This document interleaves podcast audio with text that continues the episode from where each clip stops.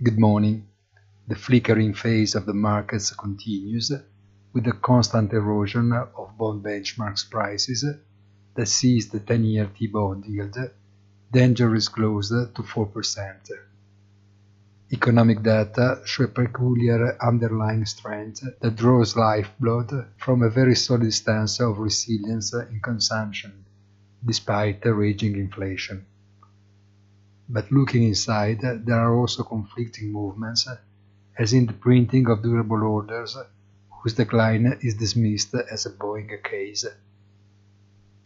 So, while European indexes rebound, Wall Street closes on Monday with only modest gains. Beyond the stock markets, however, only fractional movements are observed. Have a nice day and please visit our site easy-finance.it.